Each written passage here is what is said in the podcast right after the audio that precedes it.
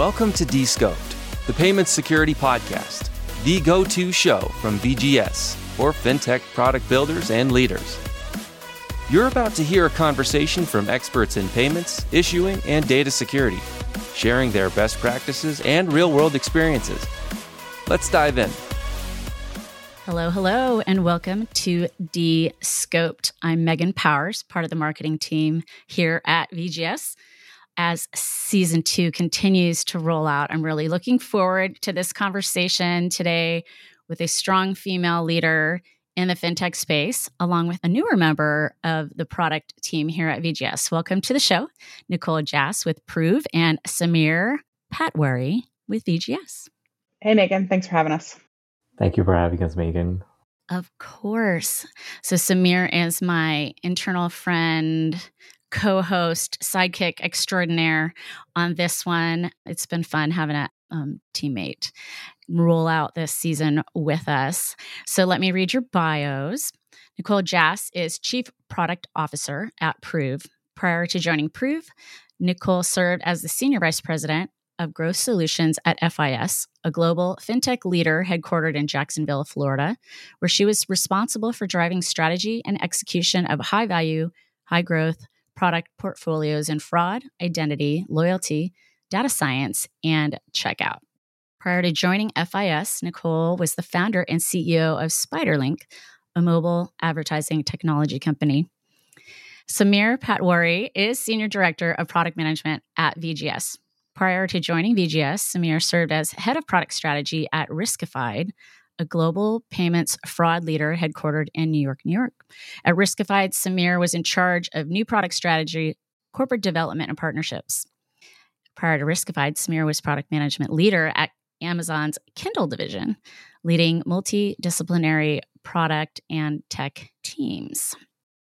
Fantastic. So we are in good hands today. I'm excited for this conversation. And really, this is it's an interview style show, but we want it to be more than anything a conversation. So feel free to dive in and comment and ask other questions as we go. And uh, all right, let's get started. All right. So I began my career working as a technical writer for software companies where I didn't see many women in leadership on the product side and as I, you know, as a tech writer, I was part of the the dev team. So for me, it's awesome to see a woman in the role of chief product officer. So, Nicole, can you tell us about your journey to get to this point in your career? And to add on to that, is there anything that you would change if given the chance? Sure. Yeah. So so I guess probably where to maybe start is when I was in high school and, and thinking about what I wanted to do with my life, right?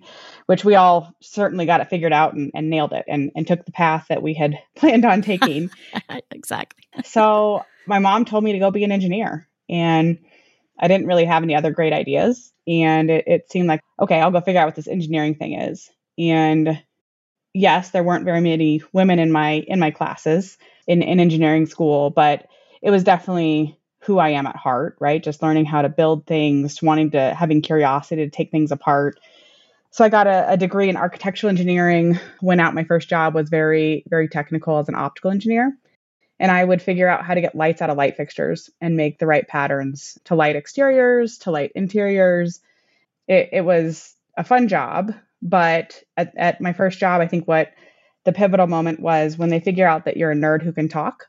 You uh, uh-huh. you get asked to talk, right? And you get asked to help sales talk about products and marketing, and and that was probably when I first started to kind of understand what product was. Was really that understanding and knowing how and, and to build things, but being able to also understand the business side, the sales side, how to tell the story for a product.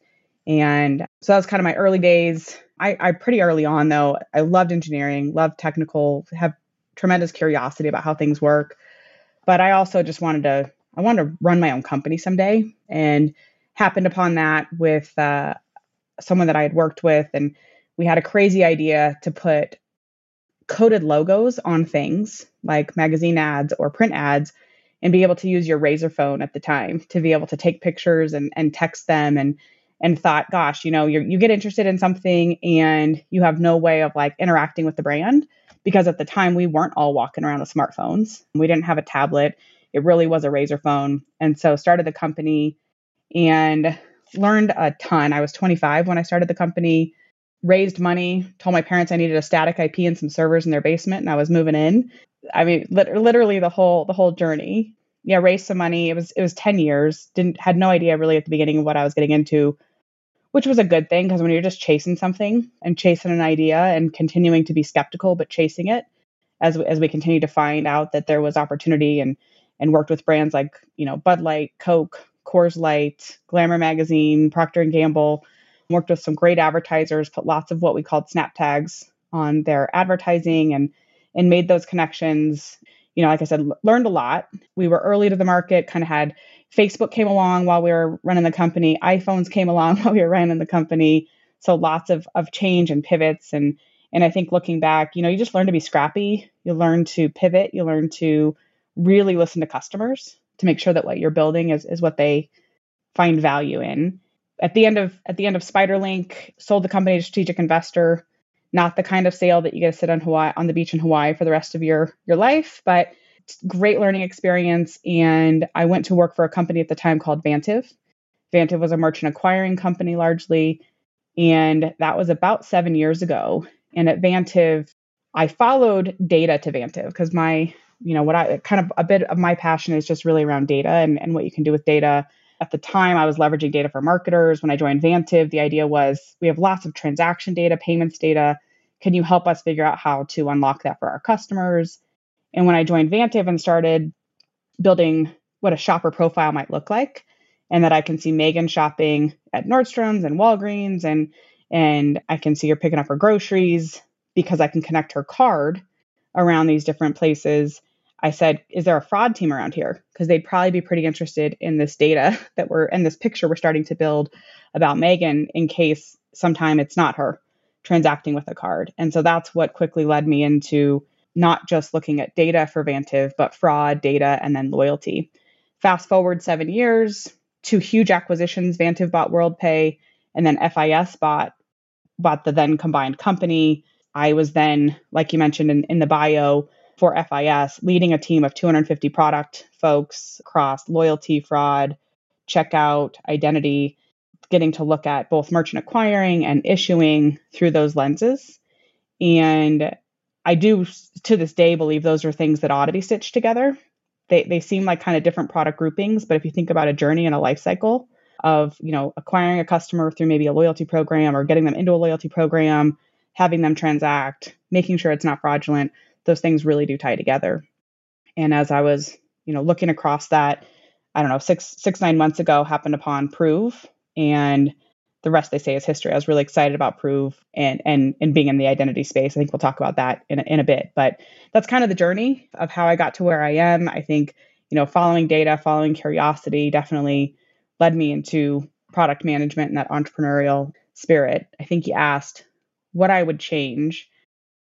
Uh, probably nothing's the right answer. You know, I, I learned a ton and there's a lot of sleepless nights when I was an entrepreneur. And part of me says I'd go back and say, hey, don't worry. Like things are going to work out when you're driving home worrying about how you're going to make payroll as, as a CEO of a startup company. But at the end of the day, I think getting your feet to the fire and that worry is what what helps you learn things pretty quickly. So I probably wouldn't change much, but it's been a pretty crazy journey. Wow, what a story. I love that. There's so many things you said. I was like, oh, I thought of something. Well, you know, with the loyalty thing, I just kind of laughed because I I often put my cousin's phone number in because it's the one I can remember. yeah. And it just hit me how much I must have messed up the data for for the two of us, right? For for like what is, you know, me buying things that she would never buy.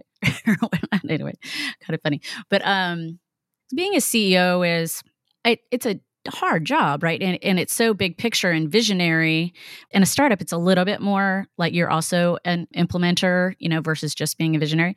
But as chief product officer, what a cool opportunity that is to to focus and to like you said to still be connecting the dots right between what you're doing for the customer and how you may be helping marketing and sales and all that kind of good stuff along the way yeah yeah no absolutely just making sure that the the end of the day, we're here to drive customer value and that we're we're close to customer. Right. And I also think that I just have this mindset that product is you're the CEO of your product.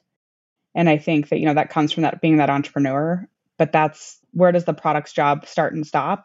it doesn't stop anywhere, right? And and we we work with a lot of people along the way and can't get anything built without the engineering team and, and can't get anything marketed without the marketing team. But at the end of the day, it is that full accountability that I do believe in from a product standpoint.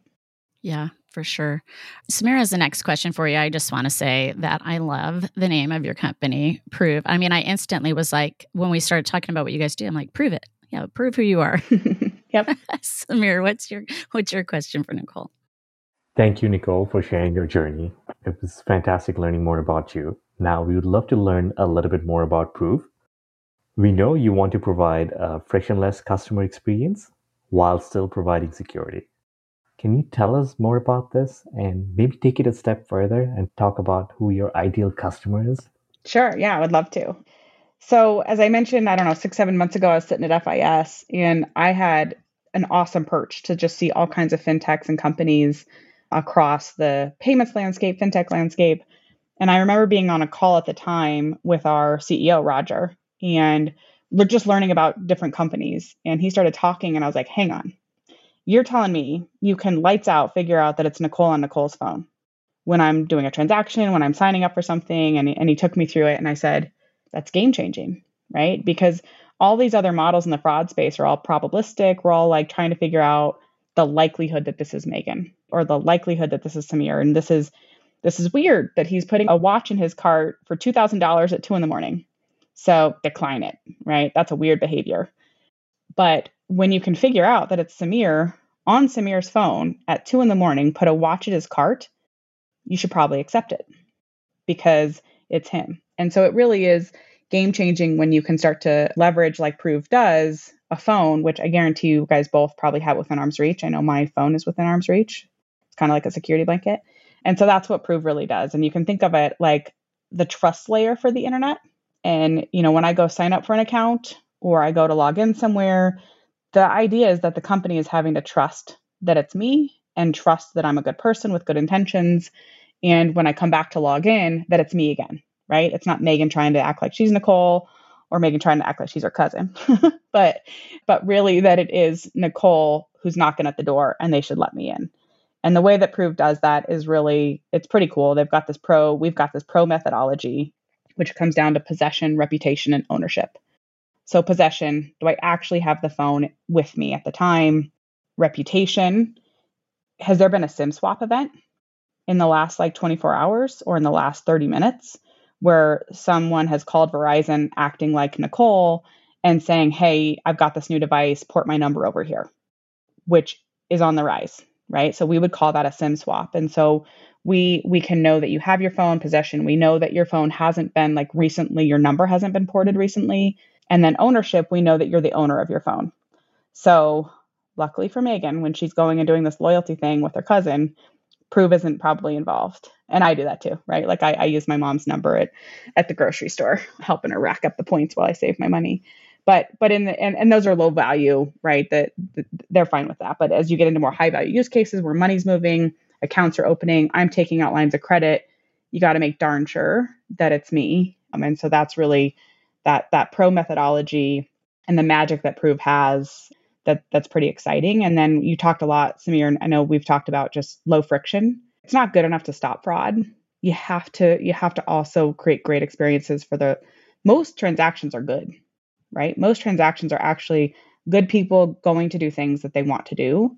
And so if you just design for the bad, you're going to like piss off all the good people, right? So Mm-hmm. We have experiences. We have a great product we call pre-fill. So when you go to sign up for an account, we can essentially pre-fill your data and your information, which you're like, that's awesome. Like I didn't have to go type all that stuff in. Thank you. But in the background, we're going and checking and we're checking your device. We're making sure this is you. We're checking all of that that identity data. So while we're reducing fraud, we're also reducing friction. And that's part of like the magic that I love about about Prove is that we're really focused on both of those things. Nicole, thanks for sharing that. Do you guys track a bunch of different factors in terms of behavioral biometrics to get to that decision? Yeah, good question. So we really don't. Like you could think about it as one of the examples I love is like if you were to to fly to like Guatemala this afternoon and and make a call, mm-hmm. your carrier lets you make the call. They don't start like running behavioral analysis on you because you have this cryptographic, you have your phone with you and your phone and your your carrier knows how to like connect that device. We're leveraging that same kind of cryptographic encryption on a device to literally know that it's your phone. So we don't have to layer in all of the behavioral. So like that watch purchase for two thousand dollars at two in the morning that you make from Guatemala, right? Like if we can verify that it's you on your phone, man, he just needed a watch at two in the morning. And and so that's we can layer on top of that, right? So we have that pro methodology. We talk about as deterministic. Yes, you can layer things on top of that, but yeah, that that core methodology is um, is literally based on we know you have your phone. Fantastic, Nicole. And if I understand correctly, carrier partnership is a very important aspect of how Prove works. So is Prove right now limited to United States, or it's happening in other countries as well? Yeah, no, great question. We're very much a global company. Our offering differs. So like there's just different, you know, either data restrictions, like a GDPR, where we just we have different offerings and different solutions, like that prefill is hard to navigate with uh, with those kind of data restrictions. But we are launching prefill in other countries later this year, and we can do a lot of what we'd call like mobile auth and a lot of our pro methodology globally. Thank you, Nicole. Megan, I could ask Nicole tons of questions about this. I'm a fraud and fintech nerd. I know. But I will pass the ball to you right now. Yeah. To ask another question. No, that's awesome. That's my favorite. That's my favorite when when you come up with other things. Feel free to do more of that. So, fraud is of an evolving space, right? Where criminals are constantly finding new and creative ways to be fraudsters. So, how does Prove make sure that they're staying on top of it all? Yeah, no, great, great question. I mean, I think every which way we can is is the right answer, right? So definitely lots of conversations with customers, customers across different industry, whether it be bank, fintech, gambling. You know, you're you're totally right. Like fraudsters don't go away, right? They just it's like squeezing jello, right? It it always finds a way and it, it goes it'll find somewhere. And so, conferences, talking to customers, we actually have dedicated teams who are out there looking for new account, new new fraud vectors, talking to customers, and also we have fraud teams who are investigating some of the things that we're seeing. You know, definitely some of the rising trends are around account takeover. So don't just come and grab my phone number, actually just take over my account. And that's where, you know, there's a lot of weakness with with password, right? And mm-hmm. and just logging and using password. And, and so we're definitely trying to move us to more of a passwordless, leveraging something like a phone that if you want to steal a thousand logins, then you got to go steal a thousand phones rather than being able to just hack in and, and steal passwords. Def- synthetic fraud, right? Creating and manufacturing identities. And even a lot of brands are concerned with first party fraud, right? And first party fraud is where I was like, oh, I didn't get that package, or you know, I open up an account and then I say, oh, I didn't open up an account. That wasn't me. So definitely a lot of different attack vectors that banks, that merchants, that fintechs, you know, com- companies are hearing about. And I think there's definitely value in companies like VGS, like Prove, who can sit at the center of all of that and help create, you know, threads across the different industries. Yeah. And you keep mentioning mobile. Is Prove also on on the web? web based? So Prove can start on the web, but we will always leverage the mobile phone. Okay. So, I mean, like a, a great example is Synchrony is one of our customers that, that we talk about. And, and if you go to Lowe's.com and you want to apply for a Lowe's card, we can, if you start on your computer, we can, you'll essentially put in a mobile number and we'll, we'll text something to your phone. So we'll verify that you have that phone. We'll do our pro methodology and you can either finish on your phone or jump back to the screen.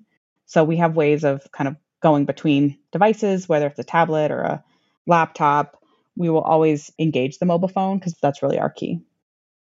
Nicole, speaking of the broader industry that we operate in, fintech, we have had so much innovation over the last decade or so. What are the top fintech trends that are most interesting to you?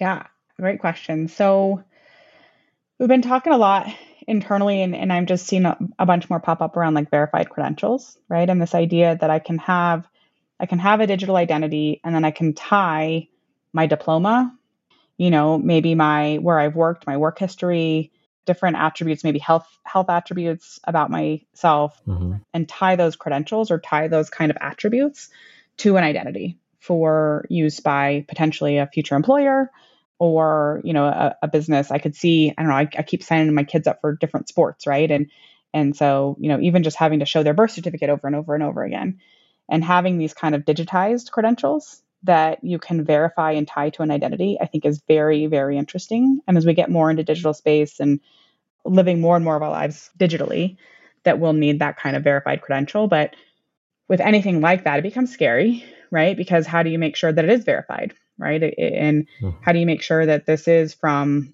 the University of Nebraska and that Sameer really did graduate from there and really did get this degree and didn't just, you know, fake their credential. So as we get into that, I think it, it creates so much opportunity, but also risk. So we just have to continue to navigate it and make sure that the verified stays verified. That's a fantastic one. Thank you for sharing it. All right, now we're going to get into some less nerdy. uh, it's all good. I say that with love, of course, and some fun stuff. So I'm going to ask you both. I would love hearing advice that people have been given throughout their careers. So we're going to go with the best and the worst because Nicole has a good worst advice story that we are dying to hear. So starting with Nicole, what is the best and worst career advice you've ever received? Sure. So pretty early on, actually, I was a, still in the lighting space as an optical engineer, but I had, I had taken a role as like a technical sales manager. I was starting to make the journey into more of the sales side, and I I was riding down to like a site visit with one of our engineers, and she was actually transitioning from being a man, right? So she was on this journey to go from from male to female, and we were just chatting on our way down, and it was such an insightful because she had she had been in the workplace as a man and now had been in the workplace as a woman, and her her partner was also a very successful female executive, and she just said you know, as you find your way, and I'm I'm two years out of college, right? So I'm just starting my journey. And and she said, as you work through this all, be a woman. I see too many people work their way to the top thinking they have to be a man and thinking they have to act like a man and have kind of manly attributes. We've got enough of those. Like go be a woman. And and I that just really stuck with me that you know, I can I can be vulnerable, I can be open, whatever that means to anybody. And I and what I really took away from that was just just be you. And I do I strongly believe in that. I mean, one of the things I really focus on is just building teams. And as I build teams, I believe so much in diversity of thought. And in order to have that diversity of thought, like I need everyone to bring their authentic self. And and so that just really stuck with me. And and I came through different ways, but also just that, you know, don't think to make it to the top or climb the ladder, you have to act like something else right? Do it as you, because that that's what you can that's how you can bring the most to the table. So I thought that was really great advice.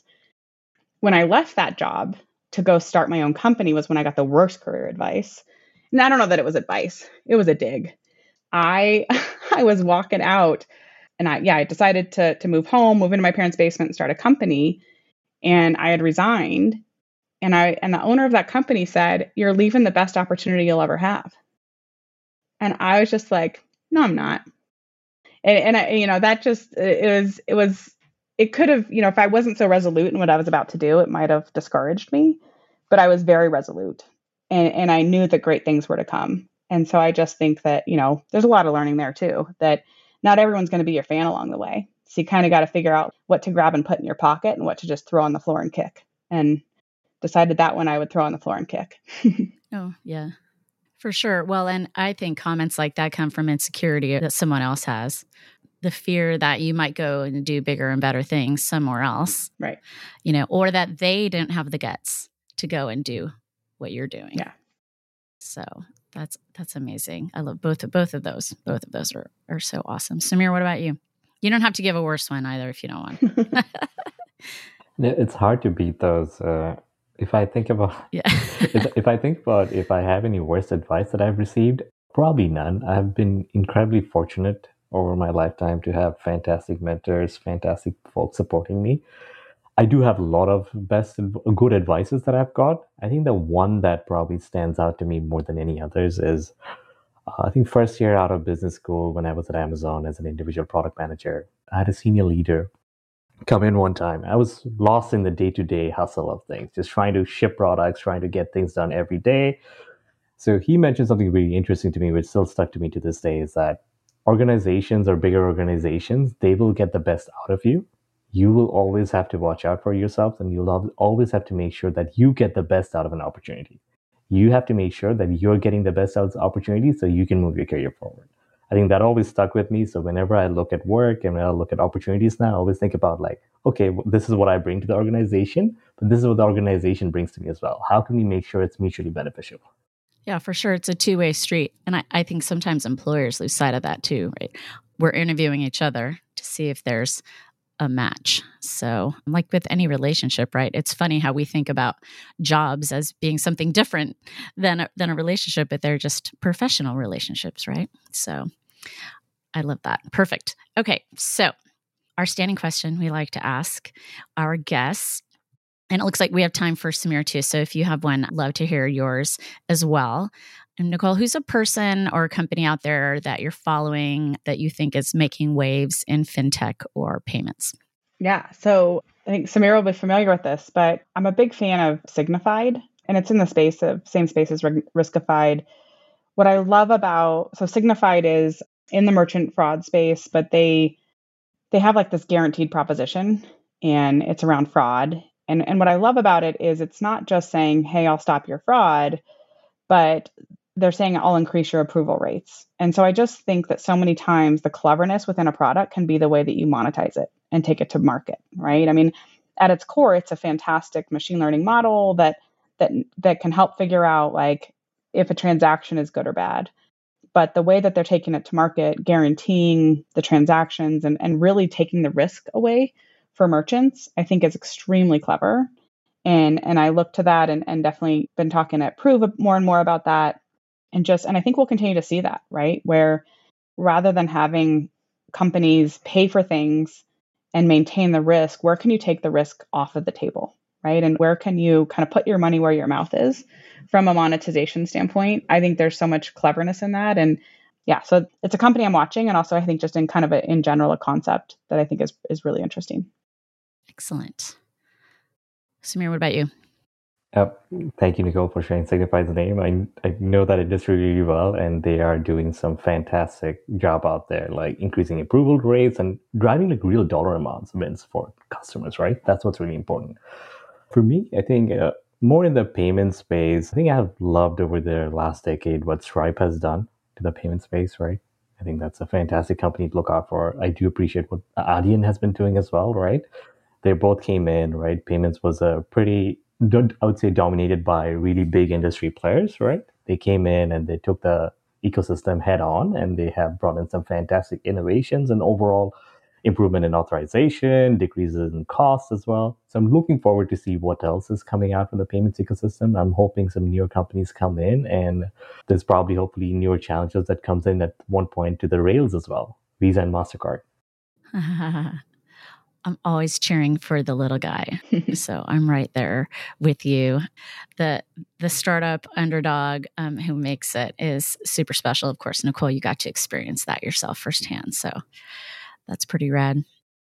Well, friends, this has been such a lovely conversation. I appreciate you both. Thank you, Nicole, for for being with us today. Yeah, thanks so much for having me. Thank you, Nicole. Yeah, and thanks, Sameer, for being my my partner on this one.